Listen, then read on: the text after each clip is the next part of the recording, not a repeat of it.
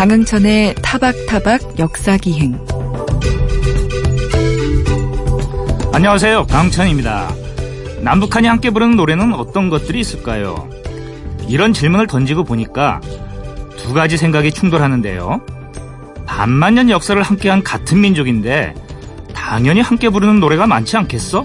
하다가도 서로 갈라져 원수처럼 살아온 세월이 얼만데 함께 부를 수 있는 노래가 과연 몇 곡이나 될까 하는 생각이 들기도 합니다. 오늘 역사 여행지를 위한 안내서에서는 광복 73주년을 맞아 대중음악평론가 이준희 선생님을 모시고 이 질문에 대한 답을 찾아보기로 하겠습니다. 이어지는 알고 계셨습니까에서는 북한이 미국과 중국 두 강대국 사이에서 벌이는 줄다리기 외교의 역사적 연원을 찾아서 1960년대 중소 논쟁기 북한 외교를 살펴보겠습니다. 또 길에서 만난 역사 이야기에서는 일제 강점기를 거치며 그 공간의 성격이 완전히 달라져 버린 효창 공원으로 들어가 보겠습니다. 잠시 후 오늘의 역사 기행 시작합니다.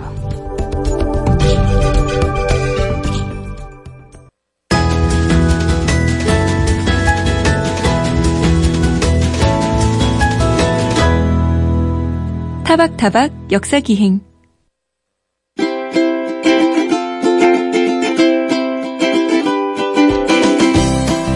흔히들 우리 민족을 흥이 많은 민족이라고 하지요. 여기서 말하는 민족이 남측 사람들만 가리키는 건 아닐 텐데 그렇다면 궁금해지지 않으십니까? 북측 사람들도 남측에 우리처럼 흥이 많을까요? 일제강점기와 해방, 뜻하지 않은 전쟁과 분단을 거치며 남과 북은 어떤 음악을 함께 부르며 함께 감동해 왔을까요? 역사 여행자를 위한 안내서에서는 광복 73주년을 맞아서 오늘부터 2주 동안 남과 북이 함께 부른 노래를 같이 들어보겠습니다. 음악평론가 이준희 선생님 나와주셨습니다. 안녕하십니까? 예, 안녕하십니까? 예, 지난번에 선생님 한번 모시고 우리가 해방 이후에 직후에 이제 함께 부르면서 그 이제 애완을 달랬던 노래들을 한번 선생님과 예. 이제 들어본 적이 있는 것 같은데 이번에는 또 이제 광복절 기념으로 남과 북이 함께 부른 노래 어, 한번 그 살펴보도록 하겠습니다. 뭐 분단이 벌써 73년이에요. 오래됐죠. 예. 예. 어, 그러니까 분단 그 해에 태어나신 분들이 벌써 이미 일이 넘으셨다는 얘기인데 그러다 보니까 뭐 정치 체제는 물론이려니와 문화적인 부분에서도 아무래도 거리가 이렇게 이제 멀어질 수밖에 없을 것 같은데 음악은 어떤가 이걸 한번 좀 알아보고 싶습니다. 예. 이 분단 73년 남과 북의 음악은 어떻게 달라져 왔을까요? 지금 우리가 일상적으로 향유하는 음악을 보통 세 가지로 나눠서 보거든요. 네. 어, 일단 대중음악, 아. 그 다음에 우리 전통음악, 국악이라고 아, 아, 하는, 네. 그 밖에 이제 뭐 양악이라고 예, 서양 아. 클래식 음악 이렇게 클래식을 있는데, 예. 양악이라고 하는군요. 예. 근데 북한에서는 일단 우리와 같은 시스템의 대중음악은 존재하지 않고요. 네. 대중음악은 이 상품으로 판매되는 음악이잖아요. 그렇죠. 근데 우리나라에서 북한에서는 그렇게 그러죠. 예. 네. 근데 북한은 이 경제 체제 자체가 다르기 때문에 네. 우리와 같은 식의 대중음악은 이제 존재하지 않고 음. 전통음악 같은 경우도 사회주의 예술론에 입각해서 형태가 좀 많이 바뀌었죠. 아, 네. 그러니까 뭐 악기도 개량 악기를 쓴다든가 이런 식으로. 그러니까 북한에서는 뭐 악기를 이렇게 만들어도 전통 악기를 그대로 살리는 것보다는 요즘에 정세에 맞게 이렇게 개량하는 쪽에 중점을 두고 있다면서요. 그렇죠. 그래서 가끔 북한 공연단 와서 이제 공연을 하거나 하면은 네. 같은 듯 하면서도 좀 뭔가 다른 예, 그런 것들이 좀 있습니다. 예. 네. 그렇군요. 제가 모두에 이제 그런 말씀을 드렸습니다만 우리가 원래 흥이 많은 민족, 뭐 음주 가무가 뭐 한국인의 특성이다 이런 고대 뭐 문헌도 있는데 북한도 당연히 그럴 것 같은데 또 이렇게 그렇죠. 사진이나 영상들 보면은 대동강 뭐 이쪽에서 이렇게 거기서 이제 놀면서 춤추고 음악 틀어놓고 노래 부르시는 분들을 볼 수 있는데 북한도 뭐 그 흥을 이렇게 살리는 여러 가지 문화가 있겠죠. 아, 당연하죠. 네. 예. 뭐 우리보다 좀 경직된 사회라고는 하지만은 네. 오히려 어떻게 보면 경직되어 있기 때문에 더 이런 좀 풀어주는 아하. 뭐 예술이 좀 그런 역할을 담당하기도 하니까요. 네네. 예. 그래서 북한 같은 경우는 어 일반적인 상품으로서 그러니까 어떤 네. 그 자본에 영향이 미치는 대중음악은 존재하지 않는다 해도 네. 나름대로 어 그러니까 이념적으로 당이 네. 정한 테두리 안에서의 나름의 대중적인 음악은 또 존재하거든요. 예. 네, 그래서 그런 것들 중에는 이 남쪽에 있는 사람들과 충분히 공유하고 있는 또 네. 공유할 수 있는 그런 아. 곡들도 꽤 있습니다. 네. 그렇군요. 그러니까 점점 이제 궁금해지는데 우리가 오늘 뭐 북한의 대중음악을 들어보는 시간은 아니지만 이 남북이 함께 부르는 노래들을 이렇게 이제 접하다 보면 아 북한 사람들도 이렇게 우리가 정서를 공유하는 부분들이 있구나라는 예. 걸 알게 될 것 같은데 자, 그러면 이제 오늘은 해방 이전에 남과 북이 아직 갈라지기 전에 이렇게 함께 부르다가 그다음에 분단이 됐어도 이제 여전히 그 계속 부르는 그런 노래들이 있을 텐데 그런 것들을 한번 좀 살펴보도록 하겠습니다. 예. 어, 당연히 이제 남과 북에서 함께 불렀을 지금도 부르고 있는 이 노래, 그러니까 예전부터 공유하고 있는 노래 중에 좀 먼저 소개해 주실 음악이 있다면 어떤 게 있겠습니까? 가장 대표적인 건 역시 신민요입니다. 아, 신민요 라는 거는 네네. 글자 그대로 새로운 민요라는 뜻이고요. 네. 근데 말은 민요지만 사실 대중가요입니다. 아하. 대중가요인데 우리 전통적인 민요의 어떤 양식을 네. 좀 이렇게 끌어들여서 만들어진 네. 게 신민요거든요. 아, 뭐 대표적으로 노들강변 같은 아, 예. 그렇게 생각하시면 되는데 바로 그 노들 강변을 비롯해서 굉장히 많은 신민요가 남도, 북도 네. 함께 지금 계속 공유를 어. 하고 있어요. 아, 그렇군요. 그럼 치면은 지금 신민요라고 했는데 이게 북한이나 남한에서 따로 쓰는 용어가 아니라 이미 해방 전에 그렇죠. 민요를 예. 새로 개량한 새로운 이제 대중가요로서 신민요가 있었다는 거고 그건 지금 남과 북이 공유한다라는 예. 말씀이시고 아 노들강변 그거는 저도 이제 뭐 머릿속에 이렇게 국주가 떠오르는데 또 어떤 노래가 있습니다. 많죠. 그 밖에도 뭐 처녀총각 봄이 네. 왔네 봄이와 하는 그 노래도 함께 아, 네. 공유하고 있고 네. 오늘 제가 첫 번째 곡으로 이제 말씀드려볼 게 조선 팔경가입니다. 조선 팔경가요? 아, 예. 그러면 조선이 뭐 팔도라 그랬는데 그 팔도를 돌아보는 그뭐 경치를 노래하는 그렇죠. 그런 팔경 하면은 네. 대표적인 뭐 어디 가면 어디 팔경, 저기 가면 저기 그렇죠. 팔경 있잖아요. 네. 그러니까 조선 전체를 대표하는 경성지 8군데를 음. 뽑아서 물론 이제 뭐 설문조사 같은 건 아니고 네. 작자의 좀 개인적인 취향이 반영된 거긴 합니다만은 아, 네, 네. 어쨌든 그런 조선 팔경가가 1936년에 만들어졌는데 그렇군요. 엄청난 히트를 기록했죠. 그 음. 그 당시에도 이미. 아. 그리고 이제 분단이 된 뒤에도 어, 남과 북이 계속 부릅니다. 네. 근데 좀 변화는 있어요. 일단 조선 팔경과 제목이 조선이 조금 이게 좀 그래서 네. 남쪽에서는 제목을 바꿉니다. 아 북한에서 조선이라는 그렇죠. 말을 쓰니까. 예, 그래서 남쪽에서는 대한팔경으로 바꿔서 아, 부르고요. 예, 이해가 됩니다. 예, 그리고 북에서도 좀 바꿉니다. 제목은 네. 그대로 뒀는데 원작 이 오리지널 조선 팔경가의 팔경의 분포도를 보면은 네. 한반도 북부가 네 군데 그리고 음. 중남부가 또 네 군데입니다. 예. 쓰신 분이 분단을 예견하고 쓴 건 아닐 텐데 하여튼 공교롭게도 이렇게 네. 안배가 돼 있어요. 예. 그러니까 북에서는 남쪽의 경승지를 빼버리죠. 음. 바꾸거나 네. 남쪽에서도 북의 경승지를 바꾸거나 빼버립니다. 아, 그러니까? 그러니까 이 조선 팔경가는 36년도에 원곡 외에 지금까지 불리고 네. 있는 가사만 네. 열종이 넘을 겁니다. 아마. 아, 남과 북이 또 시대에 따라서 가사를 계속 바꿔왔거든요. 네, 네. 그러니까 이 노래의 가사의 변천사만 보더라도 남북 분단사가 그대로 그렇죠. 녹아 있는 그런 예. 거네요. 그렇다면 뭐 우선 거두절미하고 이 노래가 어떤 노래인지 저도 이거 전 처음 들어보는 노래일 것 같은데 한번 들어보고 말씀 더 계속 나누죠.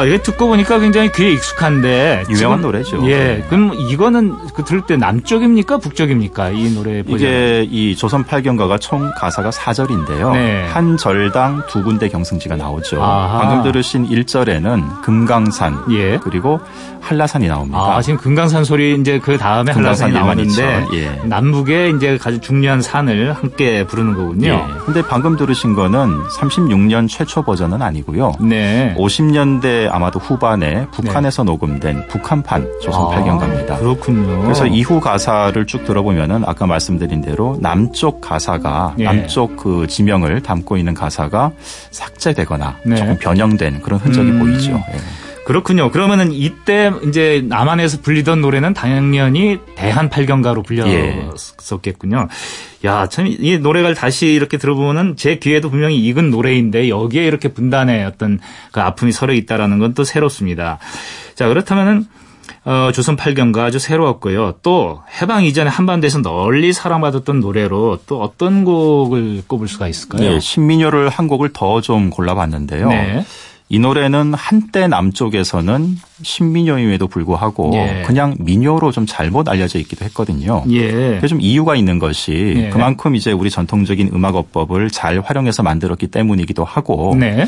또 하나는 이 노래를 작곡한 분이 예. 어, 해방 직후에 북으로 가셨어요. 아, 그래요? 그리고 북으로 그냥 간 것만이 아니라 북한에서 예. 가장 중요한 음악적인 위치에 있던 분입니다. 이면상이란 작곡가인데. 이면상. 아, 이면상 예. 선생님. 네. 뭐 북한의 대표적인 혁명 가극이라고 알려져 있는 피바다를 작곡한 인물로도 아, 알려져 있기도 합니다. 예. 아니, 북한에서는 피바다는 김일성이 작곡했다고 하지 않습니까? 아, 그러니까 집체로 돼 있긴 한데요. 네. 근데 중요한 곡들을 이제 이면상이 만든 거는 거의 틀림없어 보이고요. 아, 그러니까 네. 그 피바다 가극에 이제 들어가는 그 새롭게 꾸미는 노래들을 예. 이면상이라는 분이 다 만드셨다. 아, 그렇군요. 바로 이 울산 큰애기라는 곡입니다. 네. 울산 아가씨라고도 알려져 있는데요. 네, 네. 그 동해나 울산은 하는 바로 그 노래입니다. 아, 근데 네. 이게 43년도 해방되기 얼마 전에 만들어진 신민요고요. 예. 남쪽에서도 뭐 계속 민요처럼 예, 네. 전승이 되면서 많이 불렸고 음. 북한에서는 작곡자가 북한 음악의 지도적인 위치에 있었기 때문에 당연히 북한에서도 많이 불렀죠. 아. 다만 다만 이 곡도 역시 남과 북의 가사가 다릅니다.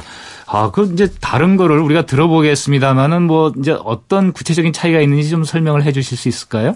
일단 울산은 그대로 살렸어요. 네. 북에서도 울산이 남쪽이라고 빼진 않았는데 네. 다만 이 울산 큰애기 원래 가사는 일종의 사랑 노래입니다. 아. 울산 큰애기가 예. 니모 시기를 기다리고 뭐 이런 노래인데 네네. 북한에서는 너 이런 개인적인 사랑 노래를 그렇게 좀 좋아하지는 않습니다. 아, 그래요? 예. 그러니까 좀 네. 사랑을 하더라도 예. 이런 좀 사회주의적인 체제에 음. 어울리는 사랑을 해야 되기 때문에 아, 그렇습니까? 그래서 가사가 좀 그런 예. 그런 데에 입각해서 좀 살짝 바뀐 거죠. 아.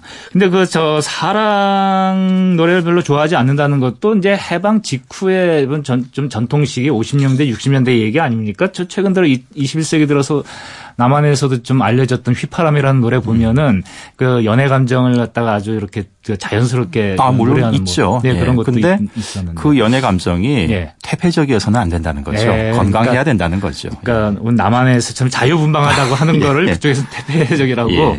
그렇게 하는 거군요. 당연히 뭐 울산 큰애기가 만들어지던 그런 시기라면은 남한이나 북한이나 사실 뭐 좀 이제 사랑에 대한 그 좀 보수적인 정서라 할까요? 아니면 전통적인 은근한 맛이 있습니다. 뭐 있었을 것 같은데 근데 좀 그 의외인 게 좀 전에도 말씀을 하셨습니다만 울산이라는 데는 남한에서도 아주 남쪽에 있는 음. 지명이란 말입니다. 이거 뭐 물론 아까 조선 팔경가에서도 이제 남쪽의 경승지도 당연히 살려서 뭐 한라산을 부르기도 하고, 하고 했습니다만은 북에서는 이렇게 남한 쪽의 지명을 살려서 부르는 거에 대한 거부감 같은 거는 뭐 전혀 없었으니까 그걸 빼라든가 하는 뭐 논란이 있었는지 어, 아마 내부적으로는 나름의 네. 논쟁이 또 고민이 있었던 것 같아요. 네. 하지만은 이런 노래들 오늘 소개해드린 노래들은 네. 이미 해방 전부터 분단 네. 전부터 사람들이 다 알고 있던 노래지 않습니까? 음. 이거를 바꾸는 것도 사실 좀 한계가 있다는 거죠. 예. 마찬가지로 남쪽에서도 네. 어, 아까 이면상 같은 예. 예. 북으로 넘어간 월북 작가들의 작품을 가사를 굉장히 많이 뜯어 고쳤거든요. 아. 근데 이것도 고치는 게 예. 완전히 고쳐버리면 노래의 맛이 싹 죽어버리니까 예, 예. 고민이 있는 거죠.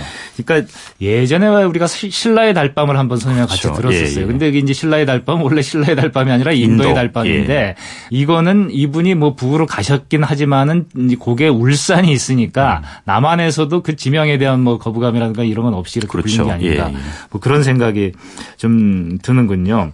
자, 그렇다면은 이 울산 큰애기 이 노래가 그렇게 남과 북에서 널리 사랑받을 수 있었던 뭐 그런 배경이랄까 이유 뭐 그거는 뭘까요?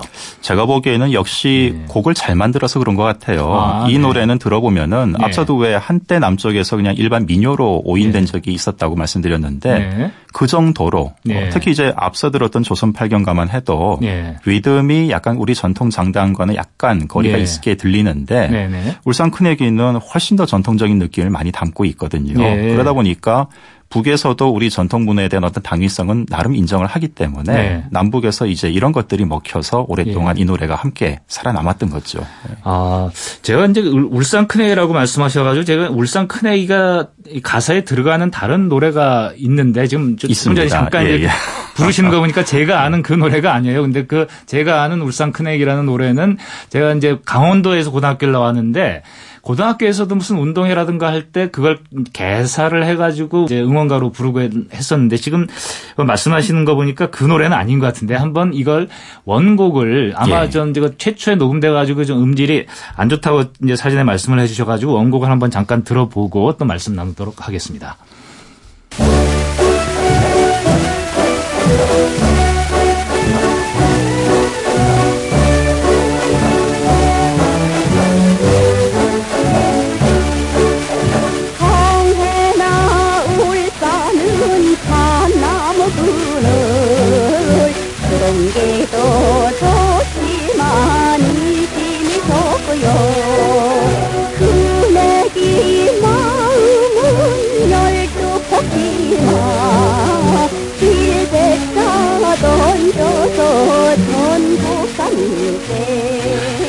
네, 잘 들었습니다. 아, 노래가 그 귀에 있긴 이거요. 근데 그렇죠. 안 이제 뭐 이제 기억에서 이제 아슬하게 멀어져 가지고 저보고 이 노래를 다시 부르라면 못 부르겠습니다만은 이 노래를 부른 가수분이 성함이 어떻게 바로 황금심. 아, 이분이 황금심 알뜰한 당시 삼다도 소식 불렀던. 예, 예. 아, 그 유명한 선생님께서 직접 부르셨군요. 근데 음.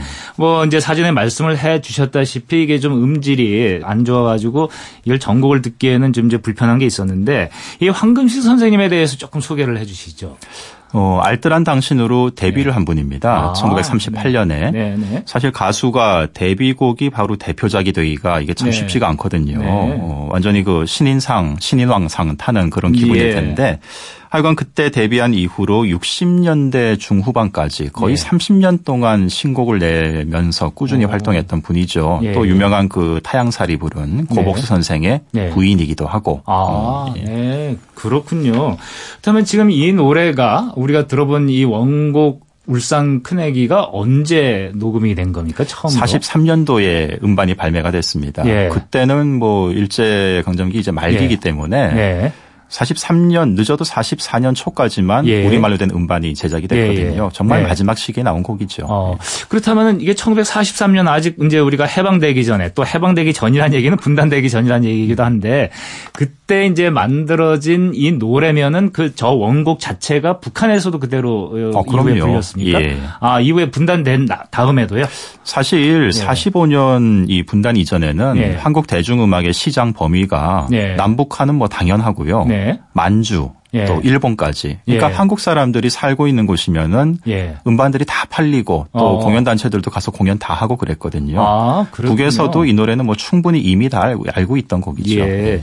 근데 이제 좀 재미난 의견들이 자꾸 떠오르는데 우리가 해방이 되고 나서 바로 이제 그, 그 미군은 어, 남쪽으로 들어오고 예. 소련군은 북쪽으로 들어오고 번제 와가지고 바로 또 철도를 끊어버리지 않습니까? 철도를 차단하고 하는데 그런 상황에서도 이렇게 이제 좀 전에 말씀하셨 것처럼 공연단이 왔다 갔다 하기도 하고 하면 이럴 때는 다 걸어서 이렇게 왕래를 했을 것 같아요. 그러니까 해방된 뒤에는 그런 네. 왕래가 안 됐고요. 예. 그 전에 예. 예. 분단이 되기 전에는 아, 뭐 자유롭게 네. 공연단이 다녔고 실제 그 당시 공연에 참여하셨던 분들 증언을 네. 들어보면은 네, 네. 오히려 북한 쪽이 흥행이 더 잘 됐답니다. 아 그래요? 왜냐하면 이제 그 특히 함경도 쪽이 네. 신흥 공업 도시들이 많다 보니까 네. 현금을 갖고 있는 젊은 노동자들이 많았고 어. 이런 분들이 대중음악의 주 예. 소비층이었기 때문에 그렇군요. 경상도, 전라도, 농어촌 지역보다는 네. 북한 쪽이 훨씬 더 흥행이 잘 됐다는 거죠. 아 그렇군요. 그러고 보니까 1948년 4월달에 소위 이제 남북 협상이라고 그래가지고 음. 이제 마지막으로 그 뭐 단독 정부에 반대한다는 사람들이 여기서는 김구 선생, 김구식 선생 이렇게 올라가가지고 그쪽에서 회의를 하는 도중에 뭐 공연도 하고 그랬다고 하는데 음. 지금 선생님 말씀을 들어보니까 그때 지금 이 황근시 선생님이 거기 나오셨을지는 모르겠습니다만은 아, 예, 예. 어, 북한에서 더 인기가 있고 했다고 하니까 그 신민요라든가 이런 것도 굉장히 공연됐을 것 같고 또 이제 제가 기억하기로는 그 무용의 최승희 선생님 아, 예, 예. 이런 분들도 나와서 공연을 했다라는 그 기록을 본 적이 있는데 지금 마침 이또이 원곡 1940년대 녹음된 이 곡을 들어보니까 당시 현장에서 왠지 울려 퍼졌을 것 같고 제가 역사 역 현장에 와 있는 듯한 그런 느낌이 들어서 아주 좋습니다. 그런데 물론 황근신 선생님은 그 후로도 왕성하게 활동을 하셨기 때문에 예. 어, 조금 전에 우리가 이제 이 들은 노래 울산 큰애에게는 좀 이제 자분도 들어가고 오래돼서 이렇게 어, 계속 오랜 시간 듣기엔 좀 불편한 점도 있고 그래가지고 그 이후에 물론 가사는 바뀌었지만 가사는 조금 이제 수정이 됐습니다만은 어, 이 황근심 선생님의 목소리로 다시 나중에 녹음된 그런 이제 울산 큰애기 버전을 한번 더 이제 이번에 네. 이제 완곡으로 한번 들어가 60년대 녹음입니다. 예, 예 그렇게 어, 들어보고 넘어가도록 하겠습니다.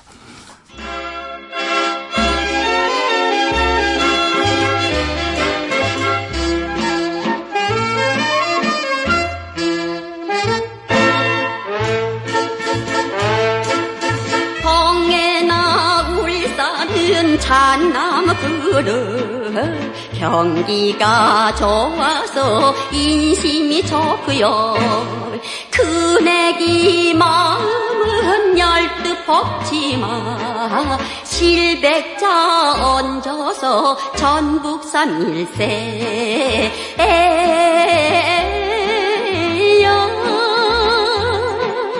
울산의 큰애긴 좋기도 하지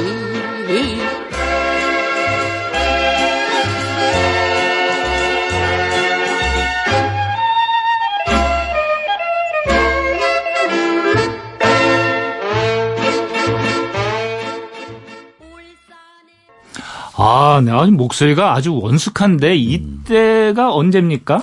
대략 한 원곡보다 한 20년 정도 뒤거든요. 예. 그러니까 그, 이때 황금신 예. 선생은 이제 40대 한 초중반? 아, 그러니까 한참 이제 목소리가 물이 오르셨을 때의 예. 그런 거고. 그러면 아까 이제 우리가 들어봤던 원곡, 뭐 원곡이라기보다는 처음 녹음했던 그 곡은 1940년대 어, 20대 초반에 아주 낭낭한 그렇죠. 목소리. 예. 그러니까 그게 이제 음질 자체가 어, 좀 오래돼서 그런지 이제 멀게 느껴져서 그랬습니다만 그때의 낭낭한 목소리하고 이때 또 지금 이 원숙하게 40대 목소리를 들려주시는 거는 아주 느낌이 굉장히 다른 것 같은데 물론 북한에서도 다른 가수들이 이거를 다시 부르고 그렇죠. 뭐 그런 예. 걸 했겠죠. 그러면서 어 그 아주 그냥 그 남북한의 최고의 가수들이 그 원숙한 음성으로 이 같은 노래를 부르고 예. 남북한의 동포 들이 그걸 이제 어, 들으면서 즐겼다라는 생각을 하면은 아 바로 이럴 때 아 우리가 한민족이구나 이런 걸 느끼는 것 같습니다.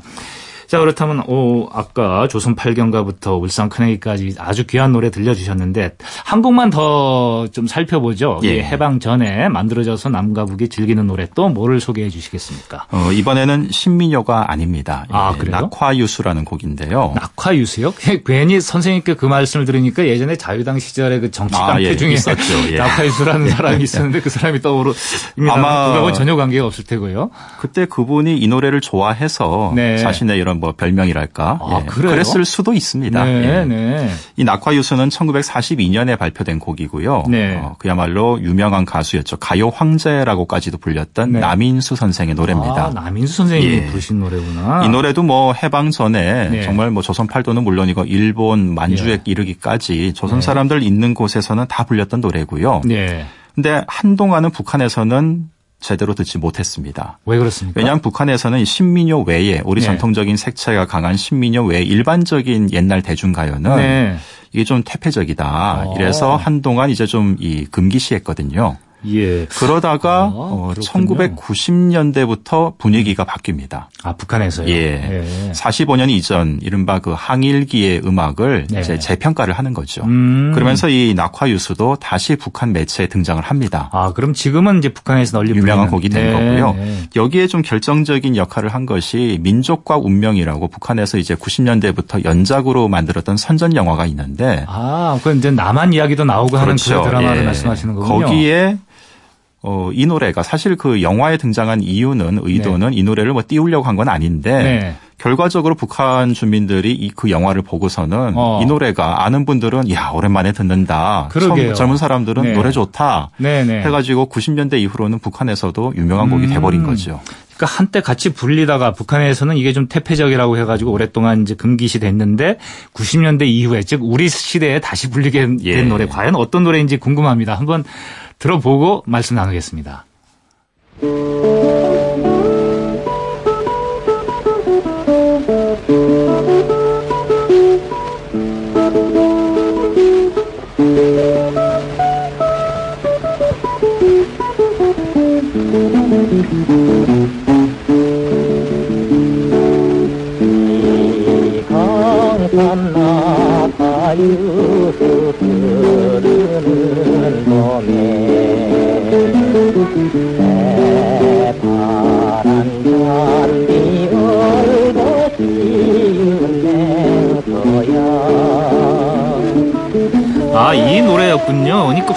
신민요하고는 좀 이제 분위기는 달라요. 어, 다른데 남인수 선생님 목소리를 다 이렇게 들으니까 또 굉장히 새롭습니다. 근데 제가 듣기로는 남인수 선생님의 조카분이 또 북한에서 굉장히 유명한 가수가 됐다는 예. 얘기 있던데. 이 남인수의 친형이 네. 성이 좀 다른 집안 내력이 복잡해서 성은 다른데 네. 이분이 월북을 해요. 해방공간에서. 아, 그리고 북에 가서 딸을 하나 낳는데 네. 그게 바로 이제 북한 최고의 가수라는 최삼숙이라는 분이에요. 최삼숙이요? 예. 네. 제가 혹시나 싶어서 북에서 오신 분들 만날 때마다 네. 최삼숙이라고 아십니까? 여기 여쭤보면은 네. 뭐 당연한 걸 이렇게 묻냐고 이런 그 정도로 우리나라에서 이미지 아느냐고 그렇죠. 물어보는 예. 것처럼. 네. 그러니까 참 서로 간에 얼굴 본 적은 없지만은 네네. 네. 남의 삼촌과 숙부와 북의 조카가 어허. 양쪽을 대표하는 가수로 활동했다는 것 이것도 참 흥미로운 일이죠. 그러게요. 우리가 그 최삼숙이라는 분이 부른 낙하예술을 또 들어볼 수 있었으면 뭐 좋았을 텐데 안타깝게도 그걸 못 찾겠습니다. 예. 예. 그러니까 북한에서도 사실 오랫동안 이 노래는 이제 그 못 불렸다고 하는데 사실 지금 들어보면 도대체 이걸 왜 금기시를 그렇죠. 한 거야라는 뭐 그 생각이 들 정도로 없는데. 아무것도 아닌데 어 이제 90년대 다시 이제 불리게 되니까 예전부터 그걸 기억하고 계시는 그 이제 북한의 기성세대 분들한테도 이제 이 노래가 살갑게 다가왔을 것 같은데 또 이런 거 말고 이 곡을 들어보니까 저한테 이제 친근하게 다가오는 거가 있는데 음악 전문가의 입장에서 이 노래가 남과 북에서 지금까지도 잠깐 끊긴 적이 있었는데도 불구하고 널리 사랑받을 수 있는 배경이 있다면 어떤 게 있을까요? 일단은 굉장히 서정적이에요. 멜로디도 네. 그렇고 가사도 그렇고. 네. 제가 가만히 보면은 북한에서 이제 뭐 한때 뭐 중단이 됐다 하더라도 어쨌든 네. 남쪽의 노래를 좋아하게 되는 경우들을 보면은 네. 대체로 보면 가사나 멜로디가 좀 서정성이 짙은 경우가 많, 습니다 예. 네. 그래서 특히 이제 북한은 이 자본화된 음악이 아니기 때문에 음. 그런 것들을 주민들도 좀 따져서 듣는 것이 아닌가 싶은 생각이 아, 드는데요. 네. 오히려 남쪽에서는 이 흘러간 노래 취급을 받다 보니까 네. 낙화 유수가 예. 오히려 북한보다 더 모르는 것이 아닐까 싶기도 하고요. 어쩌면은 그렇죠. 예. 지금은 뭐 이제 들을 기회가 너무 없으니까요. 네, 이렇게 선생님하고 어, 뭐 많은 곡도 아니고 세 곡을 같이 들어보면서 에, 방송을 하다 보니까 처음에는 그냥 오늘은 편하게 음악 방송하는 생, 이제 생각으로 해야지 했는데 이게 상당히 그 남과 북의 어떤 그 정서상 의 이제 분담 과정이 막 이해가 되고 야 이런 것들을 우리가 잘 살려나가면 진짜 남과 북이 공감대를 마련하는데 굉장히 도움이 되겠다는 그런 생각이 들어서 아주 뜻깊은 시간인 것 같습니다. 그래서 다음 주에 선생님 한번 더 모시고 그, 어, 이번에는 해방 전에 만들어진 음악이 아, 예, 아니라 해방 이후에 또 남과 북이 어떤 과정을 거쳐서든지 이렇게 함께 부르게 된 노래들이 있을 거 아닙니까? 예, 예. 그 노래를 들으면서 진짜 통일에 대한 어떤 기대를 좀 더 이렇게 기대치를 높여보도록 하겠습니다. 오늘 말씀 고맙습니다. 예, 감사합니다.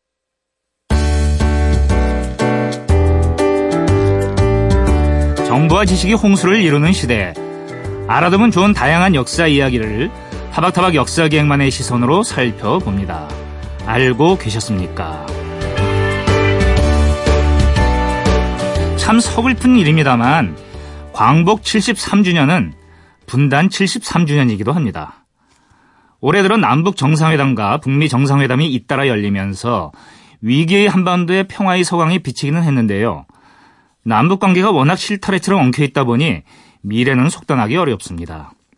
게다가 한반도를 둘러싼 강대국들의 복잡한 관계까지 그 어려움을 배가시키고 있지요. 이때 미국과 중국 사이에서 보이는 북한의 미묘한 행보는 종종 엇갈린 해석을 낳는데요. 두 강대국 사이에서 기묘한 균형을 유지하며 생존을 모색하는 북한의 외교 방식, 어제 오늘의 일이 아닙니다. 50여 년 전 북한에는 심각한 위기가 찾아왔습니다. 당시 북한의 우방이던 소련과 중국이 이데올로기 문제로 서로 으르렁거렸기 때문이죠. 그때 북한은 두 강대국 사이에서 관계를 조율하며 위기를 벗어나기 위해 무진해를 썼습니다. 당시 소련과 중국 사이를 왔다 갔다 하는 북한의 외교 행보를 가리켜 시계추 외교라고 조롱하는 시선도 있는데요. 오늘날 북한의 독특한 체제를 규정짓는 주체 사상은 역설적으로 이처럼 대외 변수에 매우 의존적이던 상황에서 비롯된 것이었습니다. 북한의 생존 외교를 촉발시킨 중소 분쟁은 1956년 소련의 스탈린 비판으로부터 비롯되었습니다. 소련 공산당 서기장 후르쇼프는 안으로 스탈린 시절의 개인 숭배를 비판하고 밖으로는 평화 공존론을 들고 나왔는데요.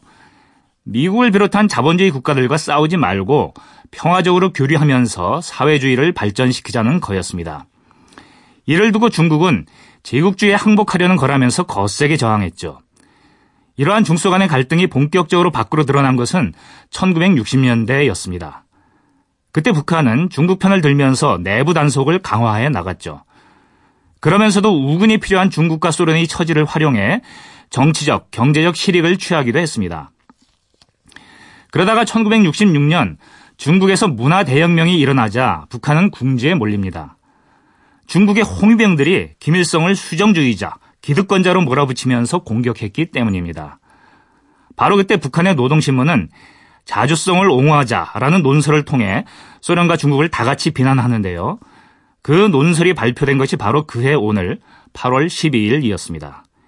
이 논설은 북한의 주체 노선이 성립되는 과정에서 매우 중요한 역할을 했다고 하는데 이듬해 김일성은 과거 빨치산 활동의 조력자들마저 숙청하고 유일 체제를 단단히 합니다. 북한은 소련을 수정주의, 중국을 교조주의로 비난하면서도 생존을 위해 양측과 적당한 거리를 유지하는 데 총력을 기울였습니다. 앞서도 말씀드린 것처럼 북한의 자주 노선은 강대국에 의존하지 않을 수 없는 환경에서 생겨난 생존의 외교 노선입니다. 최근 북한의 행보를 보면 그 경험을 오늘날 미국과 중국 사이에서도 살려나가려는 것처럼 보이는데요. 북한의 그러한 시도가 과거처럼 고립과 내핍으로 이어지는 게 아니라 개방과 교류로 나아가도록 하는 데는 우리의 역할도 작지 않을 거라는 생각이 듭니다.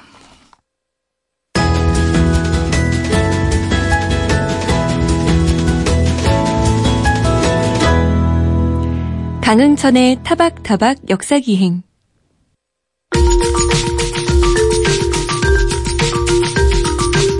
세계 곳곳 수많은 도시들이 품고 있는 저마다의 역사 이야기를 들어봅니다. 그래서 만난 역사 이야기.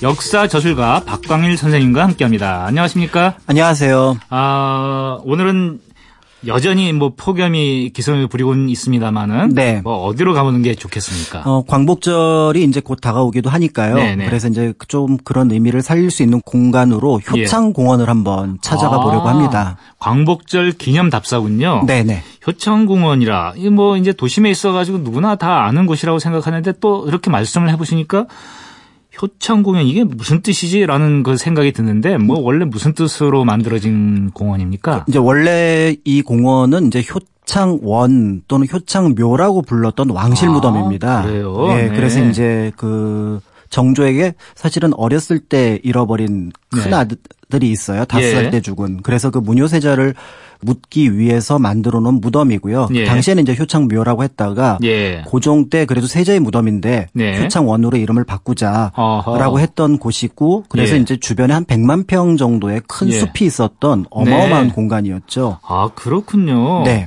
여기도 원래 무덤이었구나. 그런데 네. 지금 말씀하신 문효세자라면은 네. 제가 알기로는 이제 정조의 원래 장자였다. 예. 예. 그러니까 그 사람을 말하는 건가요? 그렇죠. 다섯 예. 살때 예. 죽었고요. 예. 그 이후에 이제 순조를 얻습니다. 예. 그러다 보니까 어떻게 보면 이제 족보상으로는 이제 큰 아들이 되는 거죠. 아, 그러니까 이제 정조의 우리가 장자라고 알고 있는 그러니까 정조를 계승한 걸로 알고 있는 순조는 사실은 장남이 아니었는데 그렇습니다. 자기 형님이었던 문효세자가 먼저 어려서 이렇게 네. 엄마도 다르고요. 그래서 예. 이제 의빈성 씨 아들이고 이제 수빈 박 씨의 아들이 이제 예. 순조가 되는 예. 거고요. 그래서 사실은 이제 만약에 어, 정조의 대를 이었다면은 문효세자가 살아 있었다면은 이제 그랬을 그렇죠. 텐데 네. 그렇지 못했던 그 분의 어, 무덤이 있는 거고 지금 다섯 살 때 돌아가셨다고 하나요? 아 그러면 좀 어려서 이 부모 마음에 진짜 이렇게 아주 한을 남기고 죽은 분의 그런 이제 무덤인데 그렇다면은 이 효창원이 어떻게 해가지고 지금 효창공원으로 알려져 있고 우리에게는 문효세자의 어떤 그런 흔적이랄까 이거는 우리가 이렇게 신경도 안 쓰게끔 그렇게 변화했는지 그걸 네. 좀 살펴보죠. 어 그러니까 이제 여기에도 우리 근대사의 아픔이 담겨 있는데요. 네. 그 이제 청일 전쟁하고 러일 전쟁을 겪으면서 예. 일본이 여기에 주둔지를 만듭니다. 네. 그러니까 굉장히 큰 숲이 있는데 아. 그 숲에 나무를 좀 자르고 이제 예. 거기에다가 이제 그 막사를 지으니까 꽤 괜찮았다고 생각을 했던 거죠. 예, 예. 그러다가 이제 1912년쯤에 이제 여기에다가 어 괜찮겠다 하면서 공원 네. 비슷한 거를 만들 게 되고요. 네, 네. 그리고 무엇보다도 우리나라 최초의 골프장이 여기에 들어서게 됩니다. 어, 지금은 없죠. 지금 없습니다. 1920년대고요. 1924년에 네. 이제 그 골프장은 없어지는데 네. 기록에 네. 보면은 영친왕이 여기서 골프를 쳤다라는 아, 기록이 남아 있고요. 네. 그리고 이제 24년부터 본격적으로 공원으로 만들기 시작하면서 네.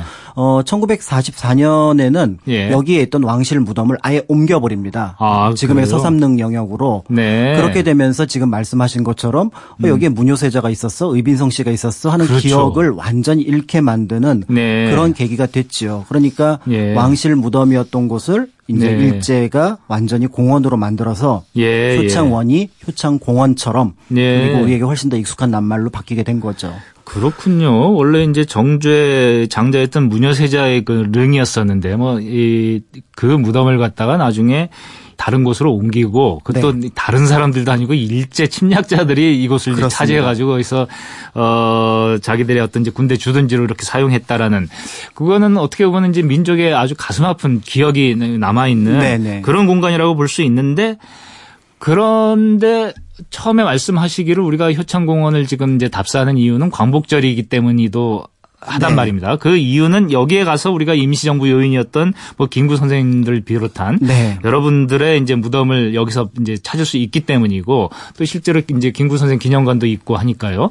그런 의미가 있는 곳이기 때문에 우리 독립과 더 이제 밀접한 관계가 있는 곳이에요. 원래 이제 일본 사람들이 그 그렇죠. 침략자들이 훼손했던 네네네. 공간인데 이게 우리의 이제 독립과 이제 밀접한 공간이 되게 된 그 뭐 상관관계가 있습니까? 그게 이제 바로 장소의 역사성이죠. 예, 그러니까 여기가 이제 일본 사람들이 망쳐놓은 어떻게 네. 보면 조선의 역사니까 네, 그 예. 장소를 다시 독립운동가의 무덤을 써서 예, 예. 새로운 어떤 이미지로 만들겠다라는 게 김구 선생의 생각이었던 것 같아요. 예, 예. 그래서 이제 그 임시정부 요인들 중에서 유해를 모시고 온 분들, 예를 들어 네. 이동영 선생이라든지 이런 분들은 유해를 네. 모시고 왔고, 그다음에 이제 영화로도 대단히 유명했던 일본의 이제 무정부주의자였던 박열 에게 요청을 합니다. 아, 네. 일본에 가서 죽은 독립운동가들이 있는데 네. 그분들의 의회를 좀 모셔와 달라. 아하. 그래서 그렇게 해서 모셔왔던 게 윤봉길, 예. 이봉창, 백정기 의사. 아, 윤봉길, 이봉창, 백정기 의사의 묘가 다 이곳에 있는 겁니다. 원래는 이제 일본에서 돌아가셨으니까 예. 일본 형무소 근처에 무덤이 있던 것들을 박열 예. 선생이 다 예. 모시고 온 거죠. 아, 네. 그렇게 하면서 이제 중국에서 모셔온 임시정부 요인, 그 다음에 예. 일본에서 이제 독립운동 때문에 거기서 이제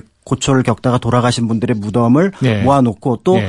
결국은 여순 감옥에서 돌아가신 안중근 의사의 유해는 못 찾잖아요. 네, 네. 그러니까 이제 그는 가묘로 만들고 네. 이렇게 함으로써 음. 어떻게 보면은 독립운동의 성지 또 한편으로는 1946년 7년이라 그러면 이거 조금만 더 발전하면은 이제 국립묘지로서 역할을 할 수 있겠다 아하. 이런 생각을 했었죠. 그리고 실제로 이제 1949년 6월 26일 김구 선생이 돌아가시게 되면서 그 무덤도 여기에 쓰게 되면서 아, 아 이거는 이제 우리 민족의 어떻게 예. 보면은 그 광복절이라는 의미, 네. 독립운동이라는 의미를 생각할 수 있는 중요한 공간이 되겠다 싶어서 음. 이제 이후에 발전을 보나 싶었는데 예. 문제는 우리에게도 여전히 효창 공원으로 남아 있게 된. 어. 그거는 이제 그 이후 정권들의 어떤 영향력 때문이라고 볼 수가 있는 거죠. 예, 그렇다면 지금 효창공원으로 여전히, 여전히 남아있게 된 게 그곳에 모셔져 있는 그 독립열사 의사들의 그 무덤의 어떤 의미하고는 좀 이제 맞지 않는 그렇죠. 것 같은데. 네. 그렇게 된 이제 그 내력을 살피기 전에 여기에 이제 모셔진 독립 그 유공자 분들에 대해서 우리가 좀 더 알아야 될 것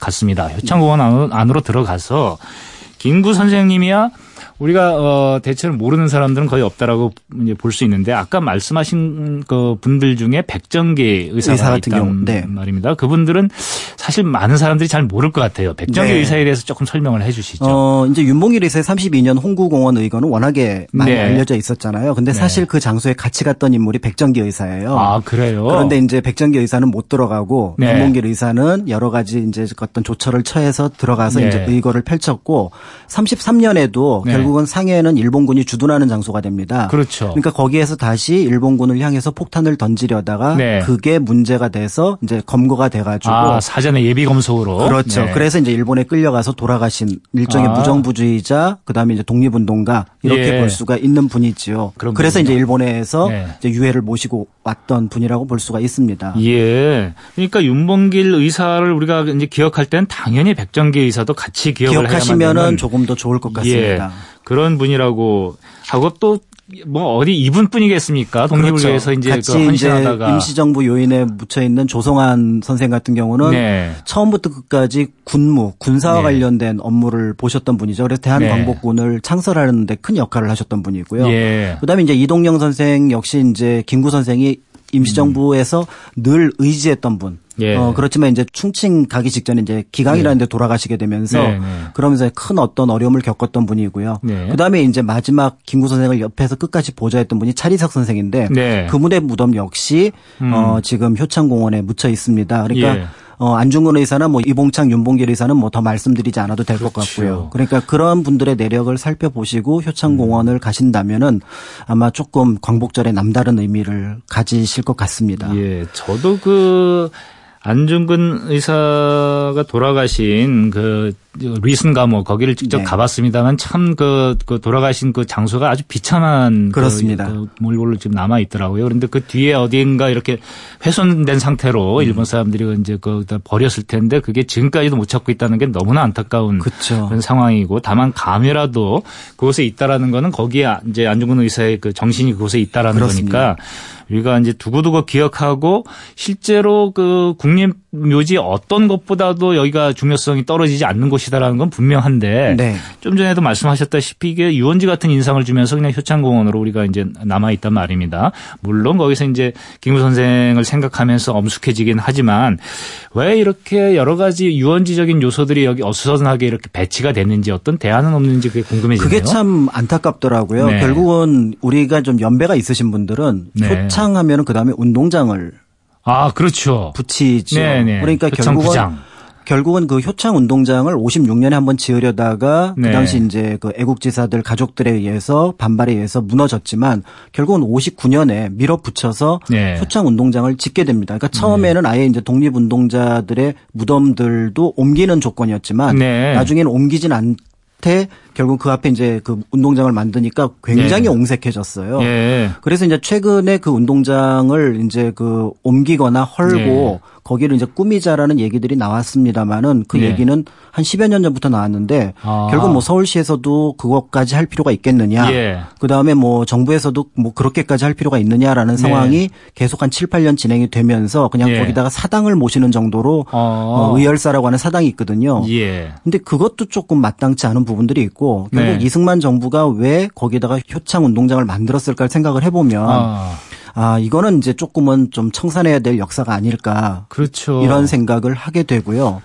어, 가끔은 이제 생뚱맞게 거기 원효대사 동상이 있어요. 그렇네요. 진짜 저도 이제 지나가면서 본 것 같은데. 원효로 원효대교가 예. 다 여기에서 이제 비롯된 건데. 그렇군요. 이것도 참 말이 안 맞는 게 예. 효창의 효자고 거기에 예. 일본 일제 강점기에 원정이었어요. 아, 네. 그러니까 원정의 원자고 효창의 효를 붙이니까 이게 원효가 되니까 어. 어, 이거 원효대교 원효 대사가 떠오르는 거예요. 그러니까 경주에서 활동하셨던. 어. 그래서 사실은 아무런 역사적인 아무런 관계가 없습니다. 네. 그러니까 이 이름에 대해서도 조금 나중에 지금 뭐 기존에 쓰는 거를 금방 바꾸긴 어렵겠지만 그 예. 그 의미 정도는 명확하게 예. 알려줄 필요가 있지 않을까라는 생각을 하게 되는 그런 장소지요. 그렇군요. 뭐 어, 우리가 이 서울 지역에 대해서는 종합적인 뭐 재개발 뭐 이야기들이 여러 군데서도 나오고 있습니다만 진짜 우리가 다시 한번 돌아보고 정비해야 될 곳은 바로 이곳이 아닌가 생각이 되는데 특히 내년이 임시정부 100주년 아닙니까? 맞습니다. 그것과 관련해서 무엇보다도 다시 한번 점검이 돼야 될 곳이 이곳이라고 생각하는데 어떤 방식으로 좀 이게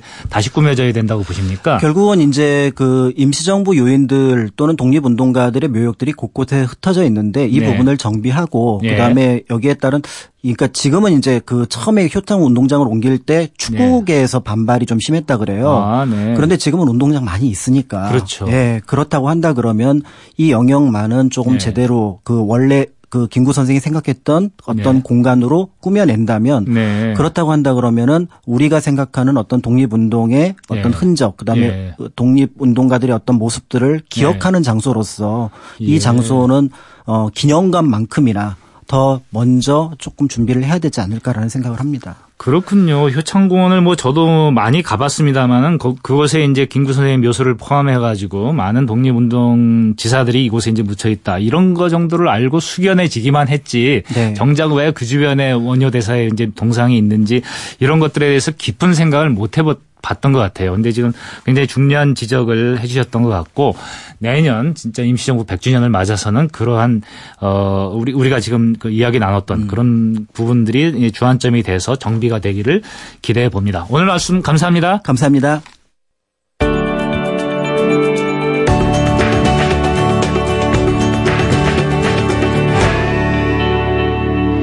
강흥천의 타박타박 역사기행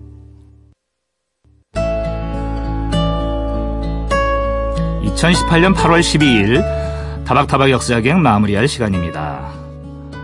무더위가 이어지다 보니 요즘 수영 즐기는 분들이 많지요. 어떤 수영 선수가 그러더군요. 수영을 잘하는 방법은 별게 없습니다.